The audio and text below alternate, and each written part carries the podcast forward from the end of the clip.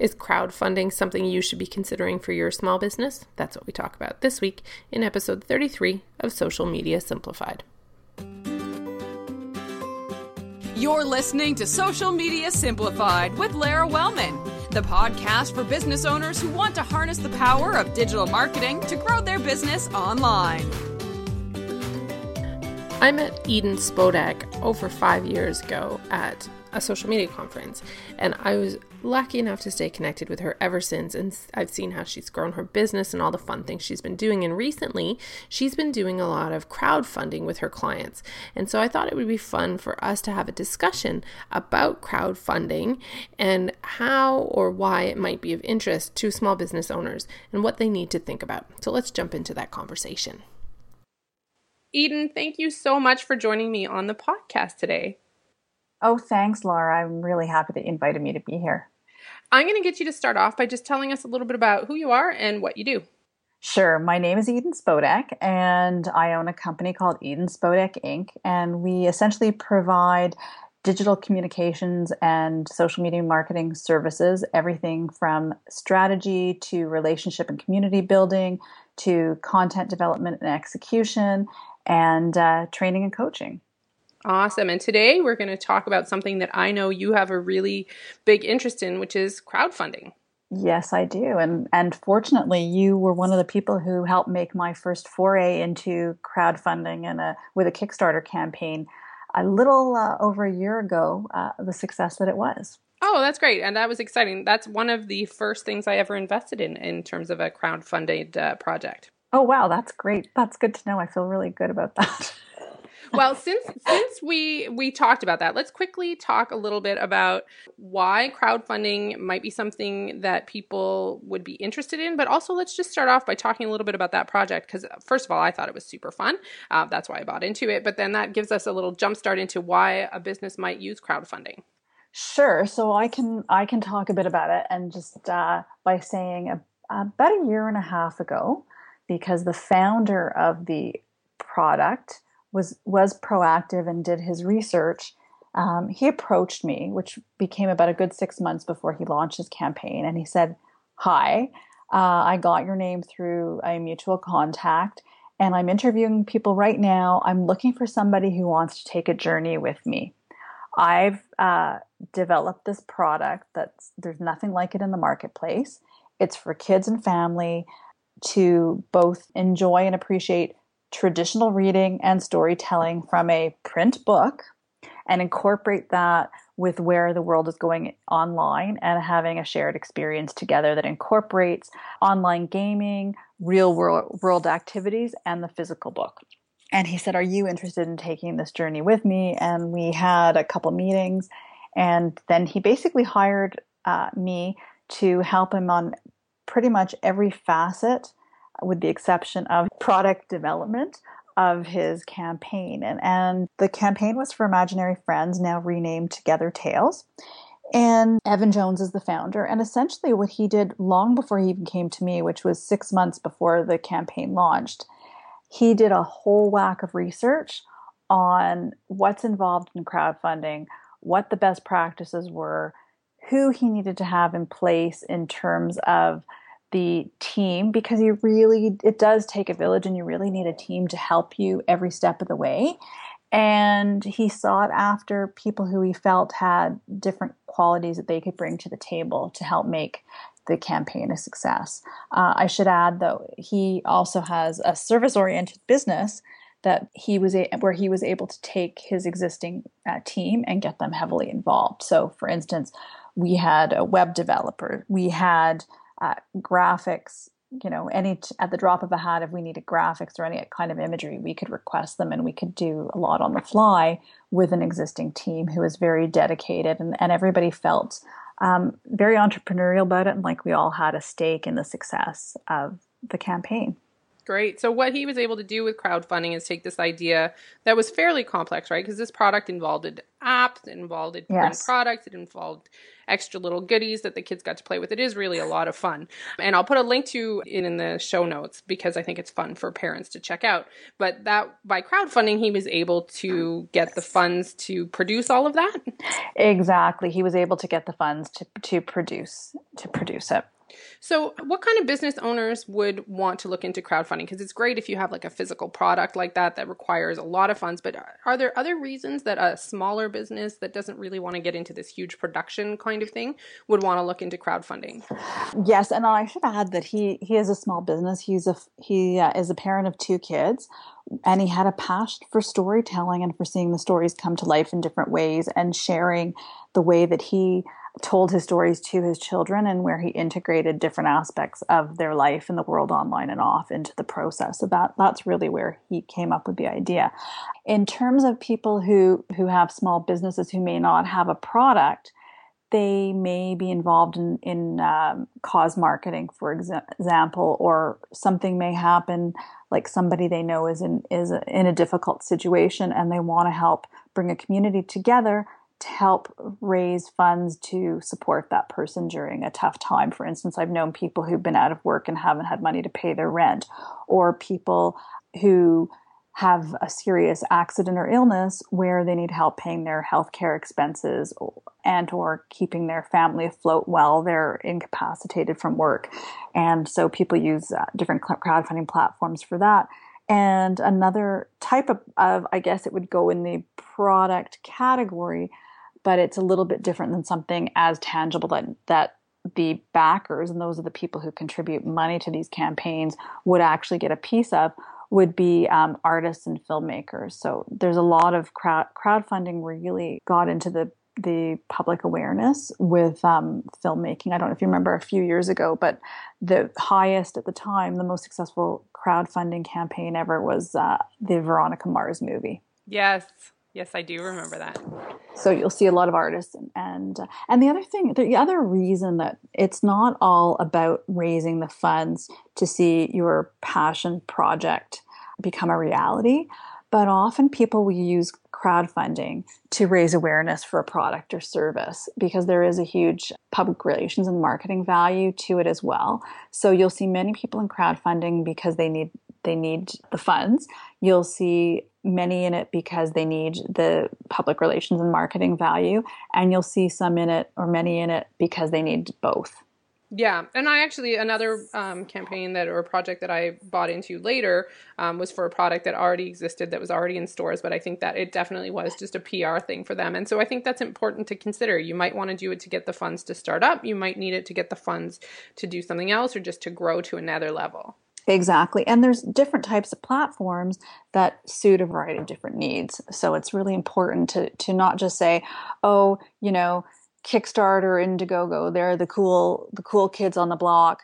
We have this neat idea, we should go forge into it." You should really explore and investigate what the best uh, type of platform for you is. For instance, if you're a writer or uh, a podcaster like uh, Jesse Brown with Canadaland, you may want to look at something like Patreon where uh, different writers and artists who have something that's that's tangible but their backers don't own it in the same way but they can help to contribute to keep that writing the book or publication uh, which may be in the form of an online magazine for example or a podcast alive as well Patreon is a really good example, actually, and I hadn't really thought of it in the scope of crowdfunding. But so for those who don't know, it's a, a place where you're able to commit certain funds every time somebody p- creates a new piece of content, right? So if some, if I decided to be on Patreon, then I could say every time I create a new podcast, maybe you'll give me a dollar, maybe you'll give me five dollars, maybe you'll give me ten dollars, and depending on how much money you give me, you'll get different perks. Is that right?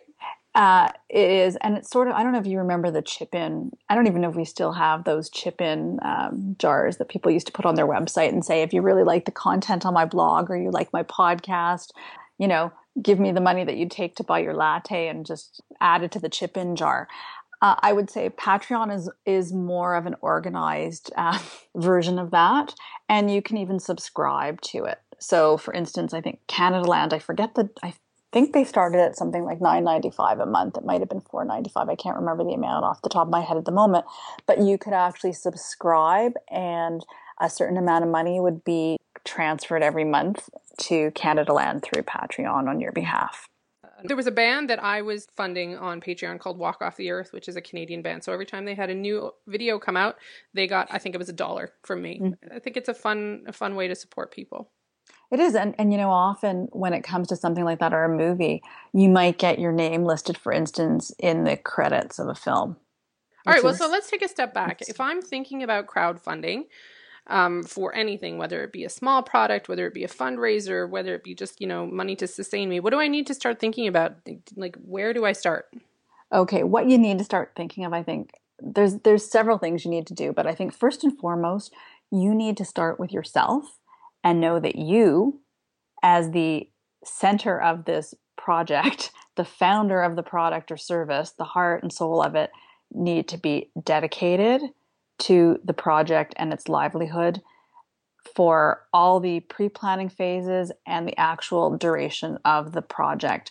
I've seen several founders and or investors because sometimes I'm contacted by people who are heavily invested investors. I don't know if that sometimes some of these people will have an investor that goes that's outside of the backers, but the, the founders need more money in order to, to see their projects come alive. And often these investors will also help them with business strategy and um, helping them just to make sure that they have something that they can actually offer other people who that people will want to pay for what you really want to do is make sure that you're dedicated because I'll tell you, it takes a lot of planning. Sometimes people think, oh, I can, with few exceptions, there are some platforms where you don't need the planning. But if you have a product or if you have a product that you want to take to market, for example, and you know that you want to go to a platform like like Kickstarter or Indiegogo, for example, you want to be planning at least six months ahead and you want to have a community in place. You don't want to just launch your social platforms, for example,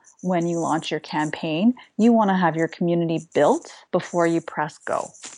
You want to have an email list because what you need to do in order to be successful is you really have to aim to get at least 30% of your funding target backed within the first 48 hours of the campaign launch.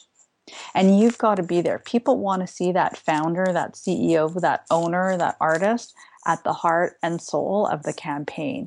So you really have to be there and dedicated 24 7. I've had, you know, people who've come to me and they say, So I'm John Doe and I'm backing Susie Q. And Susie Q has this great film she wants to make and show how she does such great work in the community and yada, yada, yada. But it takes her a lot of money to create her art and we've got a great video highlighting her that we can you know use to market the campaign and to put on the platform but then I say, well, where's Susie Q and all this, and why isn't she in the meeting? Well, Susie Q is not really comfortable with people and building relationships and being front and center. And I'll say, well, you know, right away, that is one of the big factors in the success. And until we can convince Susie Q that she needs to be dedicated and on this for the entire campaign, you may want to look at other ways to raise funds. So, I mean, that's a great point. That means that if you are interested in doing something like this, you can't just delegate it to somebody else. You need to be involved. You need to be making the relationships happen, right? Absolutely. And you need to really be building those relationships long before you launch your campaign. And I think that's, you know, so those two things are the things that get in the way of people's success with a crowdfunding campaign. So, not being involved themselves. Great. No. So, you know, you mentioned something that brought me to the next point that I was thinking about. How important is the video part? The video part is incredibly important. You basically have, you know, a minute or two to, uh, well, actually, with a video, you've got about the first 10 to 15 seconds to engage a viewer. But it's the video that you create for your campaign that is going to be what gets uh, it noticed. Yeah, because so, I feel like it's always been the video, right? Like it's great. It, it, the video is what has to capture me, and then after I'll read what all the extra stuff is. But that's the first and most important thing when I've seen one. So I just wanted to see if that's how you felt about them in general. Yes, the video is very important. I mean, there's there's a whole set of content pieces that you need to create for your campaign once you've decided that's the route that you want to take, and the video is critical. And there's also a fine balance between not looking too overly polished but being polished enough so that people have confidence in your ability to produce the product or service that they're backing. Okay, so it shouldn't just be me in front of my laptop talking? Unless for some unless you're somebody like a, a Gary Vee or Oprah or Oprah okay. probably not. Okay. you, know, you have a fabulous personality that comes across really well and you're great at entertaining others and bringing that passion across and you can get away with the talking head then go for it. But if you're like most people, you probably want a combination of things. You want to sh- you want to let people see the passion that you have and make them understand how you've been able to take that passion into something that's going to produce something that they're going to love, that's going to solve a problem that they have and show, you know, you want to show as much of the product development to date as you can or the prototype or whatever you have that will make it more tangible for the viewer. This brings me back to, and it's come up a couple times, right? So, six months. You need at least six months to prep. This isn't the kind of thing where you think, you know what, today I feel like starting something. I'm going to set up this website. I'm going to get some crowdfunding and then, you know, I'll get enough money to be able to create my product. Instead, no, you need a plan. You need to think about it. You need to have thought through the whole marketing process. You need to have come up with your community and your video. So, all that needs to come way before you actually set up that first um, page and start promoting it. It does, and your email campaign. I mean, and and things are getting tougher every day in in North America in terms of who you can email. So what you really want to do is you want to make sure that you have an email list that complies with uh, CASL if you're in Canada or the Can uh, CAN-SPAM in the US and that you are, you know, you have a list that's entirely clean with as many people as you can possibly get because that's you will find is going to be your bread and butter in the first 70 48 to 72 hours of your campaign. Right. Makes sense. Yeah. Okay, so are there any other mistakes or tips that you would give people that they need to think about before they start getting ready to do a crowdfunding campaign? I mean, you want you want to have a plan you want to make sure that you have at least a third of your funding accounted for before you even launch. So does that Which mean sounds that ridiculous, you, but sorry. So does that mean you've already talked to people you know that they're going to be contributing? Is that what you mean by that?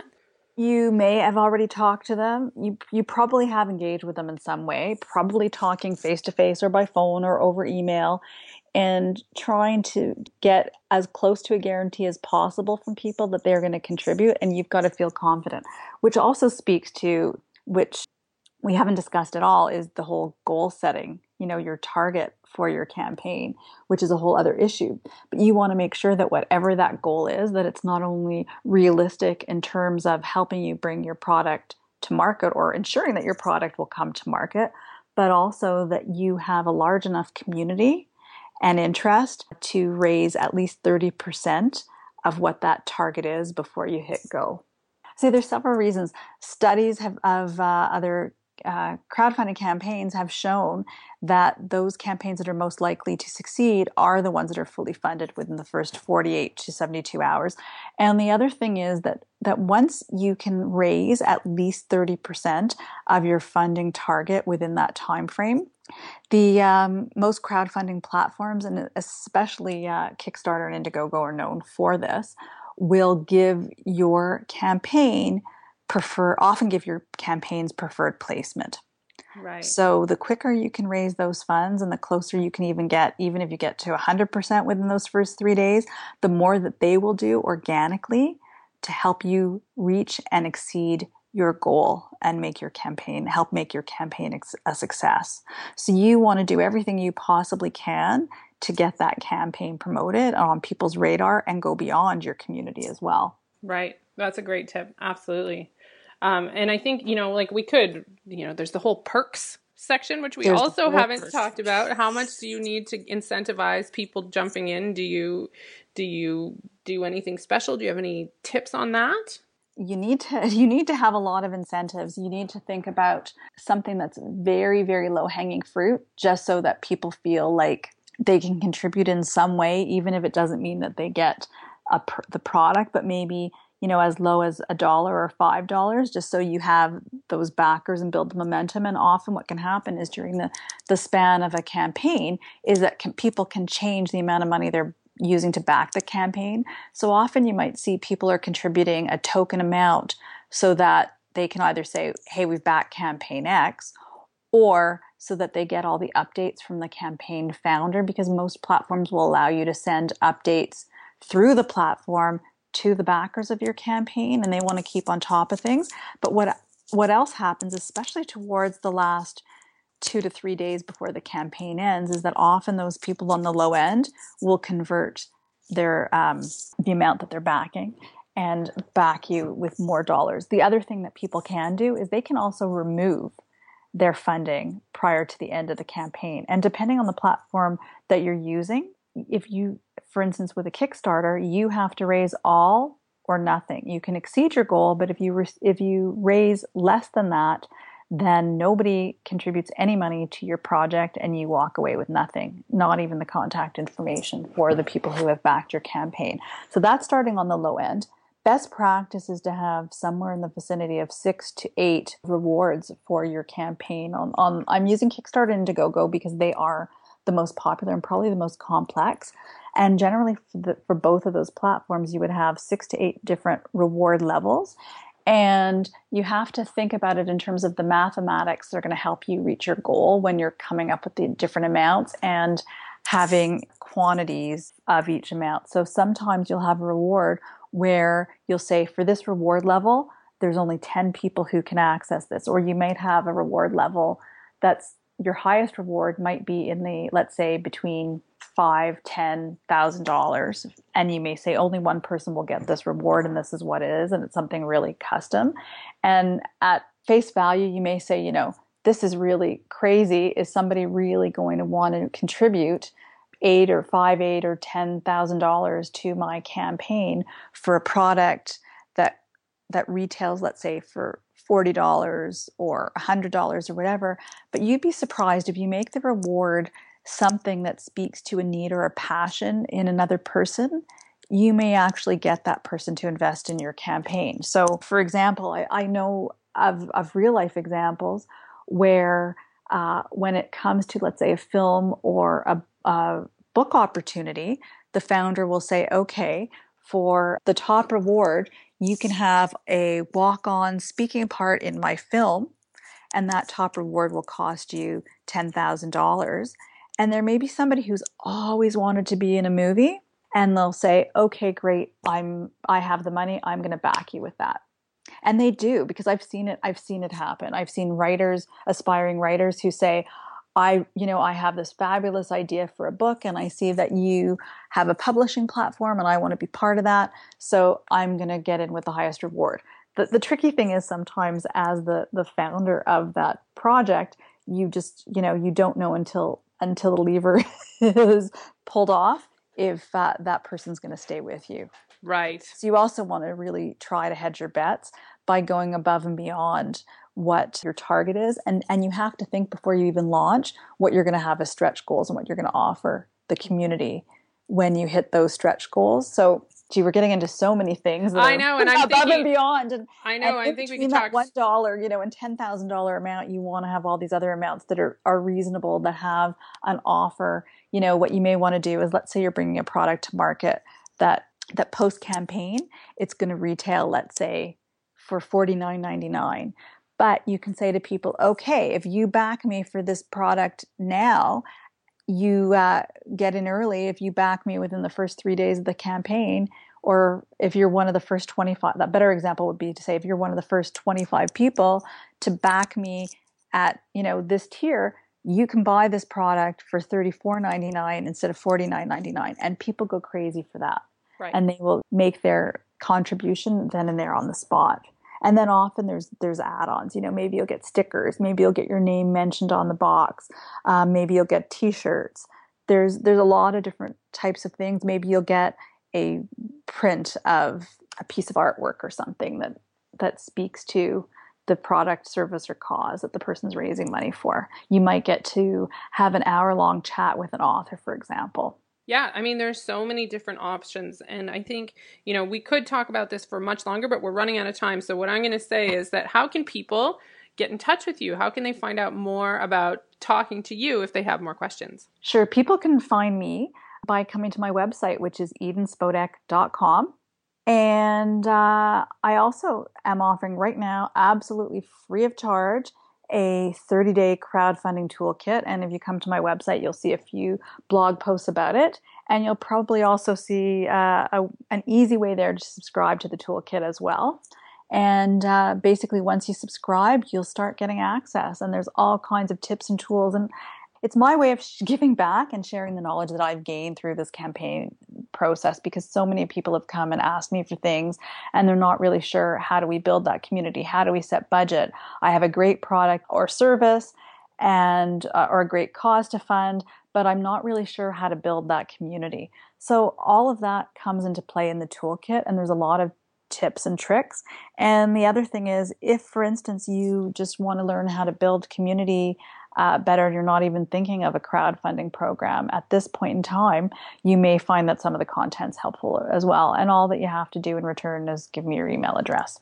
Excellent. Well, I will link directly to that in the show notes because I think there are a lot of reasons that crowdfunding is at least worth investigating, right? It's worth thinking about whether it be like all those reasons we talked about getting enough money to get a new product off the ground, maybe raise money for a charity that you care about, maybe just get a little bit of a PR boost. So I really appreciate you taking the time to chat with me today because I think this was really valuable content. Oh, thank you so much. And, and the other thing that uh, we should mention is that some of you who are listening out there may have services that you can offer to uh, friends or potential clients who are thinking of launching a campaign too. So this is a really great way, you know, this information is a good way for you to understand more about how you can help others too. That's right. We could have done two whole shows on this, Eden. I was worried we wouldn't have enough for one. All right. Well, thank you so much for joining me. I will link to everything in the show notes. Oh, you're so welcome, Laura. I hope you got a lot out of that interview. I think crowdfunding is a really interesting option, and there are a lot of things that you need to think about and get prepared for before you launch a campaign. But that being said, it can really help you do a lot of great things, whether it be with a product, to raise money for a cause, or to help you do something virtually. I will link to Eden's website in the show notes, and I invite you to come on over to the show notes at larawellman.com slash podcast slash 33. Let me know if you have any thoughts, if you would ever start crowdfunding something, and if you have ideas for future episodes. So again, come on over larawellman.com slash podcast slash 33. There are also links there in the show notes so that you can subscribe on iTunes or Stitcher. And until next time, I'll see you online.